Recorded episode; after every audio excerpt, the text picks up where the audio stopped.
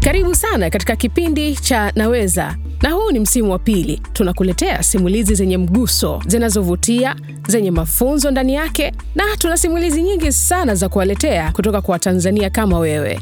Msimu wetu wa kwanza tulikuletea simulizi nyingi zenye mvuto zaidi, kama Anita, unamkumbuka vizuri, nesi ambaye ametoka klinik pale Palestina, ambaye alijitolea kwenda moja kwa moja mpaka kwa mganga kuokoa maisha ya mama mjamzito tu na mama Tabitha. Unamkumbuka vizuri jinsi yeye na mume wake walivyogundua kuwa wanaishi na VVU na jinsi walivyoweza kuendelea kuzaa watoto ambao hawakuwa na maambukizi na wakawa mfano kwa wengine wengi wanaoishi na VVU. Kadhalika Mwanja na safari yake tangu apate ujauzito akiwa na umri mdogo, alivyotelekezwa na babu yake, hatimaye ikafika hapa jijini Dar es Salaam na kujifungua na kuna stori nyingine nyingi tulizozisikia katika kipindi hiki cha Naweza. Kama ulikosa stori hizo zote, tafadhali tembelea akaunti yetu ya Instagram Naweza TZ. Kuna linki pale ambayo itakupeleka katika tovuti ambayo unaweza kusikia simulizi zote za msimu uliopita. Na leo tutasikia simulizi ya Ruta. Kuna nini kwa Ruta? Kipi wamepitia? Nini tutajifunza ndani yake? Huu ni wakati mzuri wa kuyasikia yote haya. Mimi ni Samira Suleiman, ambatana nami mpaka mwisho wa kipindi hiki. Simulizi hii itasomwa na Bandago Haule ambaye ni mwigizaji wa sauti mbalimbali mbali, lakini pia ni msanii wa Bongo Flava. Na baada ya kusikiliza simulizi hii, tutakuwa na majadiliano mazuri mno.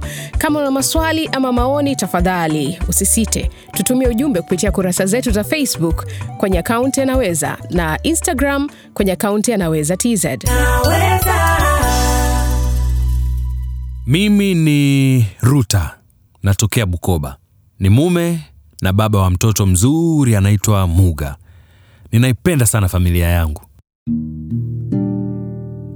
Tangu nikiwa kijana mdogo, ndoto yangu kubwa ilikuwa kuwa baba mzuri kwa familia yangu kama alivyokuwa baba yangu, na nilijitahidi kila siku kujifunza na kujiandaa ili niweze kutimiza ndoto hiyo. Lakini pamoja na maandalizi yote kilichokuja kutokea kwa Muga utadhani sikujiandaa kabisa. Tangu nilipokuwa mdogo, Muga alikuwa anapatwa na homa za mara kwa mara, hali ambayo ilitunyima amani mimi na mke wangu. Kila tulipompeleka zahanati, tuligundua kuwa alikuwa anasumbuliwa na malaria. Kwa sababu hiyo, tukaamua kuchukua hatua mbalimbali kujikinga na malaria. Tulihakikisha tunatumia chandarua na kabla tujakishusha usiku, tulihakikisha hakuna mbu ndani. Tuliamua hadi kubadilisha ufungaji wa chandarua ili kuwa salama. Nikafanya na jitihada ya ziada kuhakikisha nanunua chandarua kipya kabla tunachokitumia akijachakaa na kuchanika na kushindwa kufanya nini, kutulinda. Nashukuru hiyo ikaleta nafuu, na mimi nikapata nguvu ya kuendelea na majukumu yangu, hasa yale yanayonipeleka mbali na nyumbani, nikiamini kuwa hali sasa ni shwari. Kumbe ilikuwa nafuu ya muda tu. Siku moja nikiwa nimesafiri kwenda Misenyi katika mihangaiko yangu ya kutafuta, nakumbuka ilikuwa kipindi cha mvua za vuli. Nilipiga simu nyumbani kujua hali ya familia. Katika mazungumzo na mke wangu, nikapata habari kuwa mwanetu Muga alikuwa na homa. Taarifa hiyo ilinifanya nikose raha kabisa. Nikamsisitiza afanye hima kumpeleka mtoto zahanati akapimwe, kwani nilihofia isije ikawa malaria.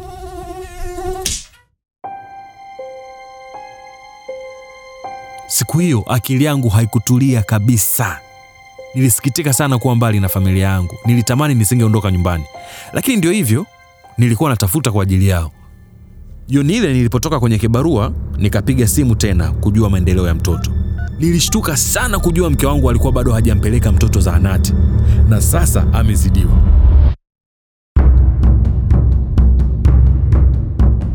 Kwa kweli sikutulia, ikabidi nifunge safari mara moja kurudi nyumbani. Sikujali kuwa bado nilikuwa sijamaliza kibarua changu wala kulipwa pesa yangu, potelea mbali.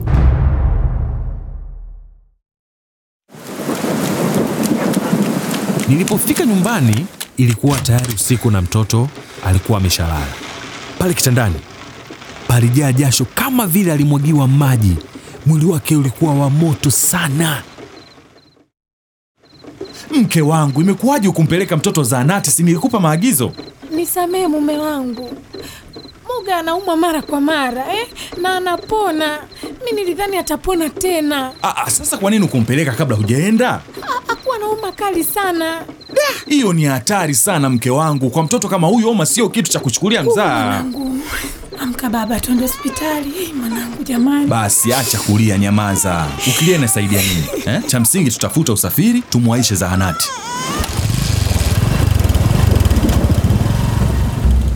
Bila kupoteza muda, tukamwaisha mtoto zahanati kwa matibabu. Tulipofika zahanati, alipimwa na kugundulika na malaria. Alipumzishwa kwa ajili ya matibabu. Mimi nikamwacha na mama yake, nikarudi nyumbani kwa ajili ya maandalizi ya matibabu. Hali ya mwanangu kuendelea kuumwa malaria, japo nilifanya jitihada zote za kumlinda, iliniumiza sana kichwa, hasa ambapo nilikuwa sijui kama atapona au vipi. Nilivyorudi asubuhi, nilikuta mtoto anaendelea vizuri. Nilionana na daktari na akanielimisha juu ya malaria ili nijue tunakosea wapi. Karibu Bwana Ruta, pole sana kwa kuuguza. Natumaini mtoto atapata nafuu muda si mrefu. Na iwe hivyo daktari, na iwe hivyo, lakini mwanangu mimi hapati kupumzika. Malaria inamwandama kila mara. Nimejaribu njia zote ninazojua, lakini bado tu, yaani da. Ni njia zipi ambazo umeshatumia? Aa, mimi na mke wangu tunatumia chandarua wakati wa kulala. Sawa, ni vizuri kama unatumia chandarua, lakini je, mnalala kwenye chandarua kila siku na kuhakikisha kimechomekwa vizuri kabla haujalala na hamna mbu ndani? Kiukweli daktari, tunalala ndani ya chandarua, hasa kipindi cha vuli na kipindi chenye mbu wengi. Sasa Ruta, kumbe hamlali kwenye chandarua kila siku, ni kipindi tu cha mvua au kipindi ukiona mbu wengi? Ndiyo daktari, hicho kipindi kingine hamna mbu kabisa ndani, ila nikiona hata mmoja tu nahakikisha tumeshusha chandarua.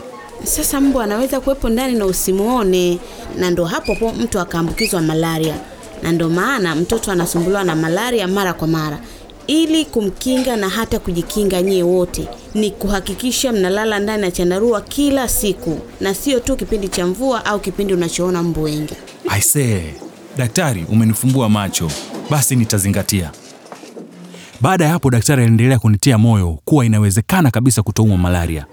Alisisitiza kuhakikisha tunalala ndani ya chandarua chenye dawa kila siku, pia tufanye usafi wa mazingira kwa kuondoa mazalia ya mbu. Baadaye tukambatana wote odini kumwona mtoto. Huko akatueleza kuwa Muga anaendelea vizuri, ila tungechelewa zaidi angekuwa katika hali ya hatari, tungeweza kumpoteza.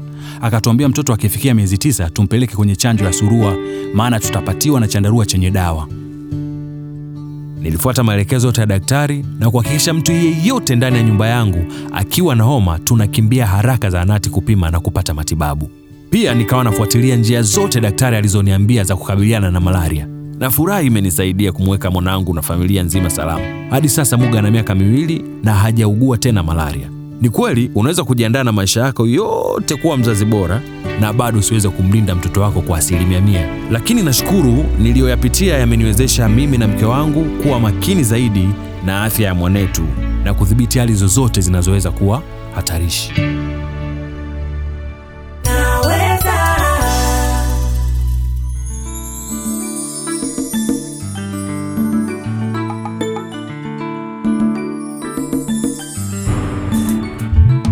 Naam, tumeisikiliza vizuri simulizi yetu ya Ruta na tumeona namna Ruta alivyohangaika katika maisha yeye na familia yake mpaka kufikia hali ya mtoto kuwa katika hatua ambayo tumeiona. Na kama ujuavyo, mara zote huwa tunaalika wageni kutoka tasnia mbalimbali ili tu kupata nafasi nzuri ya kujadili simulizi zetu ambazo tunasikia, na tuna wageni special sana leo. Karibuni sana. Asante.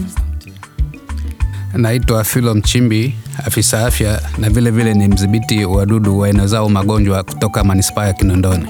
Karibu sana Phil. Asante. Okay, asante. Mimi naitwa Lea Ndekuka uh, kutoka Wizara ya Afya, Maendeleo ya Jamii, Jinsia, Wazee na Watoto kwenye mpango wa taifa wa kudhibiti malaria uh, katika kitengo kinachohusika na uhamasishaji jamii kupambana na ugonjwa wa malaria. Mhm, karibu sana. Asante. Naitwa Mamadi Mwaulanga, ni mtangazaji wa redio kutokea Magic FM na Channel 10. Aha, asanteni sana na karibuni tena na tena. Hao ni wageni wetu ambao tutakuwa nao leo kujadili simulizi yetu ya Ruta. Bado malaria ni tatizo, na ndio maana hata nasi tumejumuika hapa kuzungumza na ku- kupenyeza elimu kwa Watanzania wenzetu. Wapi hasa ambapo tunakosea? Ukizunguka katika makazi mengi, bado hatujafanya jitihada za kuondoa mazalia ya mbu kwenye madimbwi, makopo, vifuu vya nazi. Hivyo vyote ni rafiki katika kuzalia mbu. Sawa, tumesikiliza maelezo mazuri kutoka kwa Fili akitueleza kitaalam. Sasa kwako Lea, unazungumzia nafasi ya mama kwa namna ipi katika kuilinda familia yake ipasavyo dhidi ya ugonjwa wa malaria? Kwa upande wa kinamama, uh, mi naweza kusema tu kwamba kinamama tuna jukumu kubwa la kuhakikisha kwamba tunawalinda watoto dhidi ya ugonjwa wa malaria. Na tunajua kabisa kwamba watoto kama, kama tunavyojua kwamba uh, ugonjwa wa malaria una, unaathiri sana watoto chini ya miaka mitano na wajawazito. Uh, tumeongelea masuala ya vyandarua, lakini upo umuhimu wa kuhakikisha kwamba sasa watoto wanalala kwenye vyandarua, na tunaposema watoto wanalala kwenye vyandarua, basi tuhakikishe chandarua chenye dawa. Na labda tu napenda niseme pia kwamba vyandarua uh, kwa upande wa Wizara ya Afya, Maendeleo ya Jamii, Jinsia, Wazee na Watoto inahakikisha kwamba vyandarua vinapatikana uh, na zipo njia mbalimbali ambazo zinatumika katika kuhakikisha vyandarua vinapatikana katika jamii. Kwa mfano tuna ugawaji wa vyandarua kupitia chandarua, kupitia kliniki kliniki ya wajawazito. Mwa- mwana- Mwanamke anapokuwa mjamzito anapoenda katika hudhurio la kwanza anapatiwa chandarua chenye dawa, lakini pia mwanaye anapofikisha umri wa miezi tisa anapokwenda kwenye chanjo ya surua pia anapatiwa chandarua chenye dawa. Njia nyingine ni kupitia mashuleni, vyandarua vinagawiwa kupitia mashuleni, shule za msingi, lakini pia kupitia kwenye kaya. Kwa hiyo kwa ujumla wizara ina, inahakikisha kwamba vyandarua vinapatikana. Pia tuna tunasisitiza kwa wale wenye uwezo wa kununua vyandarua wanatakiwa wanunue,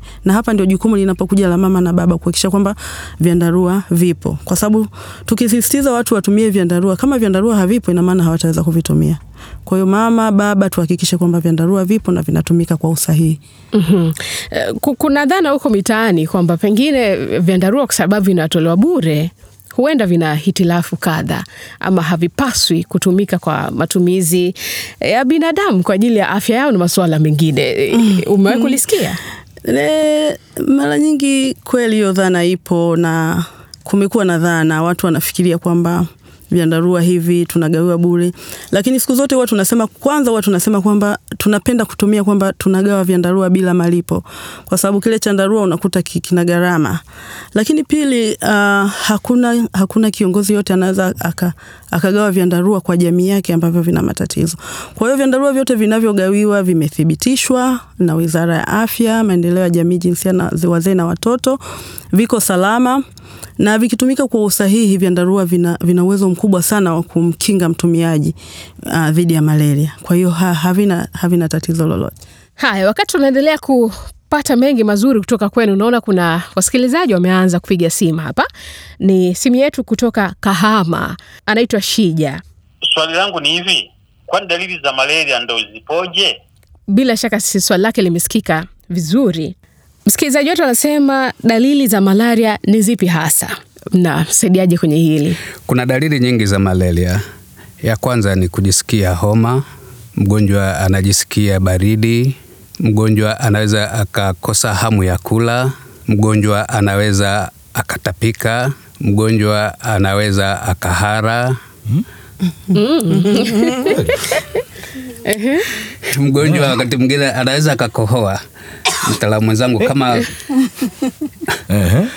kama kuna dalili nyingine nimeisahau, unaweza ukanisaidia. Lea atatujazia hapa. Eh, Asante sana Filo, nafikiri amezielezea dalili za malaria, lakini pia nilipenda nisisitize sana, kuna dalili moja ambayo uh, wanajamii wengi huwa wanafikiria kwamba sio dalili ya malaria, degedege.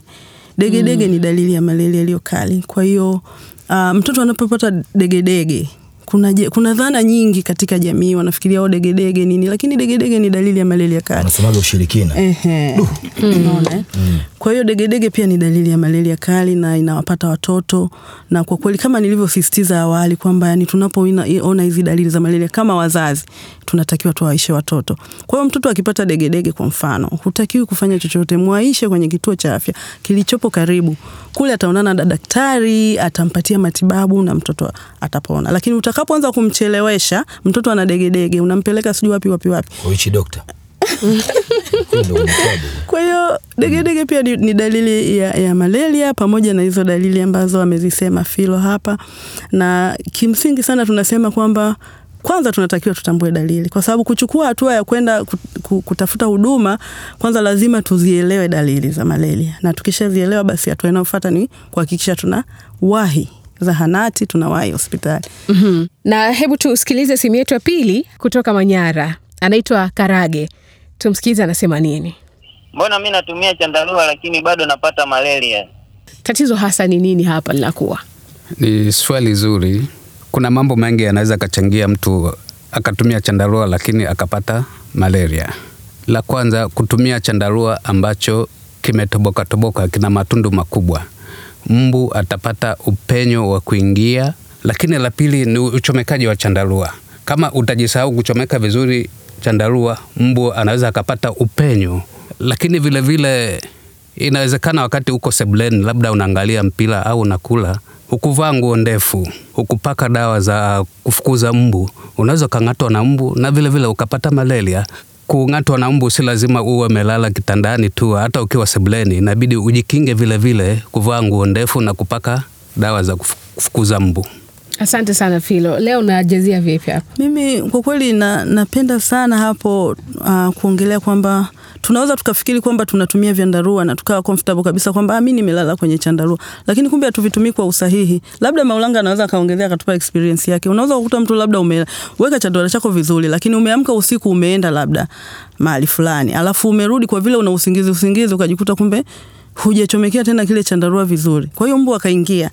Kwa sasa unaweza ukasema mbona nimelala kwenye chandarua lakini nimepata malaria, lakini kumbe chandarua hukukitumia vizuri mm. Yaani kwa usahihi kama tulivyosema, kwa usahihi kabisa kama alivyoongelea Filo kwamba tusiruhusu mbu aingie ndani ya chandarua. Maulango amesha Mi- mi- kukutokea? Mimi hapo kidogo na- mahala Mimi usiku hapo bwana mwingi pengine. kwa mimi mmoja kati ya watu wanaozurura usiku. Kwa hiyo nina moja la kuchangia kwenye hilo hapo. Ah, nafikiri sehemu ambazo tunakaa sehemu ambazo sio tunakaa kwa maana pa kulala, ah, sehemu ambazo tunazunguka zunguka usiku kwenye mihangaiko yetu ya usiku, maskani zile eh. Kwa hiyo kuna haja ya kuziangalia sana hizi sehemu ambazo tunakaa kwenye kupata vilaji vyetu vile eh. Kwa hiyo kuna haja ya kuangalia sana hizi sehemu. Je, tunakaa sehemu hizi hawa walio tunaokwenda kuwapelekea uh, biashara kwenye sehemu zao, je, wametuandalia mazingira kutong'atwa na mbu? Kwa sababu pia kuna sehemu nyingi ambazo tunakwenda kwenda, mimi mzururaji mzuri wa usiku, ndio maana na, na, na declare hili jambo.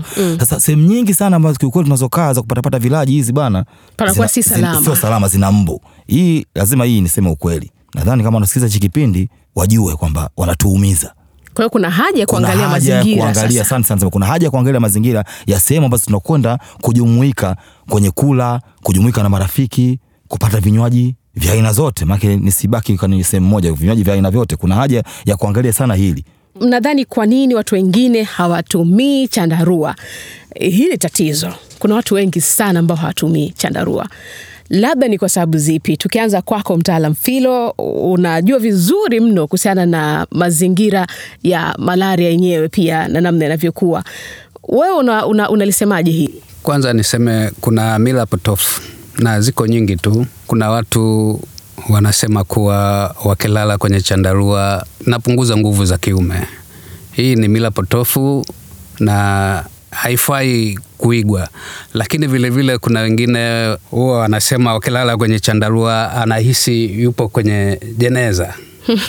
ni, ni, ni, ni, ni, ni mila potofu na mila ziko nyingi, labda mtaalamu zangu anaweza Imani tunasema imani potofu, imani potofu. eh, maki mila kidogo, imani potofu mm. Watu wengi tuna imani potofu.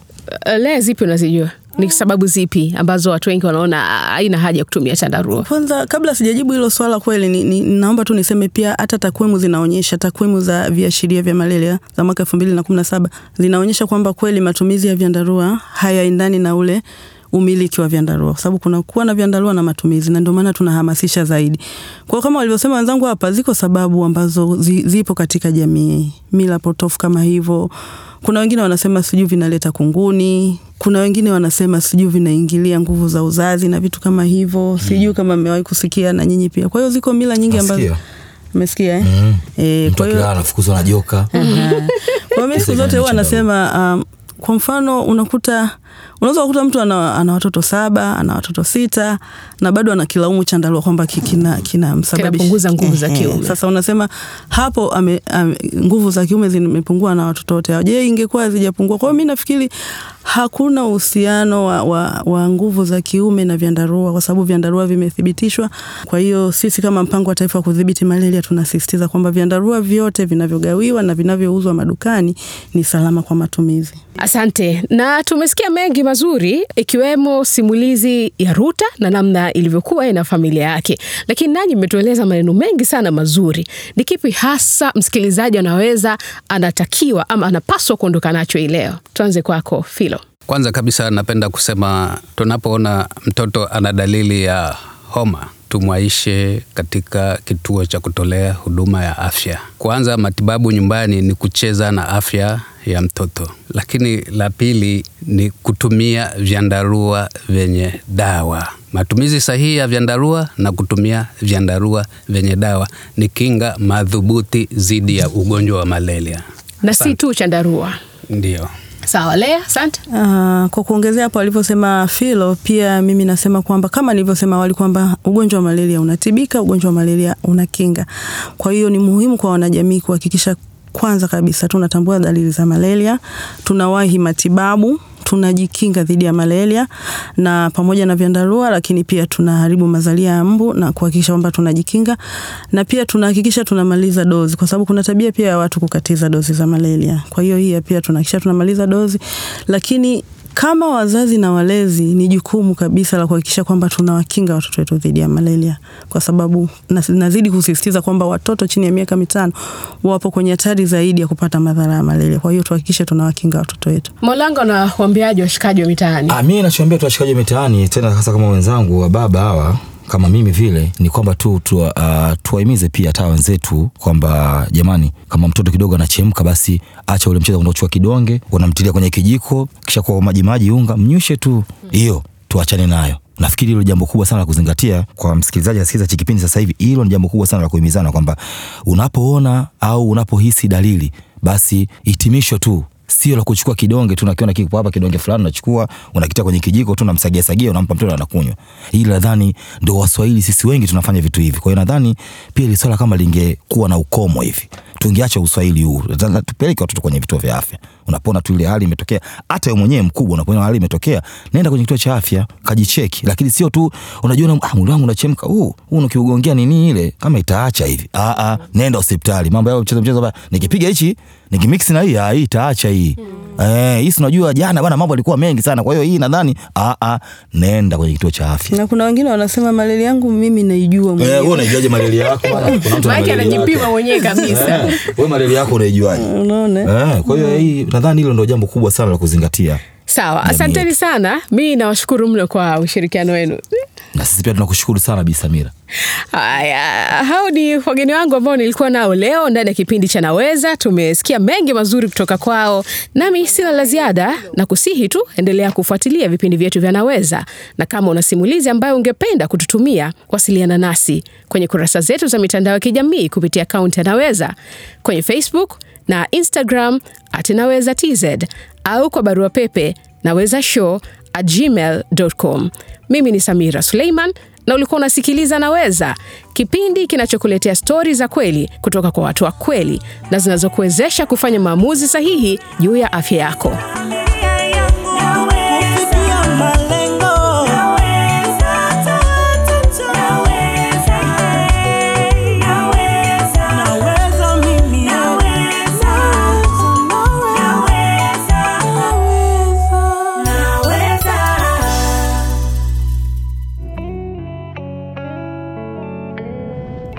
Lala mtoto lala, lala tulia, jua lishatua, lala sinzia.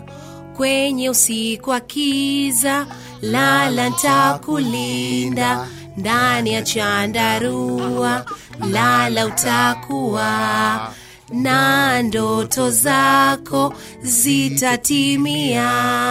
Lala mtoto lala lala tulia Malezi bora huanza kwa kusema naweza. Mkinge mtoto wako dhidi ya mbu enezao malaria. Hakikisha wewe na familia yako mnalala ndani ya chandarua chenye dawa kila siku. Ujumbe huu umeletwa kwenu na Wizara ya Afya, Maendeleo ya Jamii, Jinsia, Wazee na Watoto kupitia kitengo cha elimu ya afya kwa umma kwa kushirikiana na watu wa Marekani.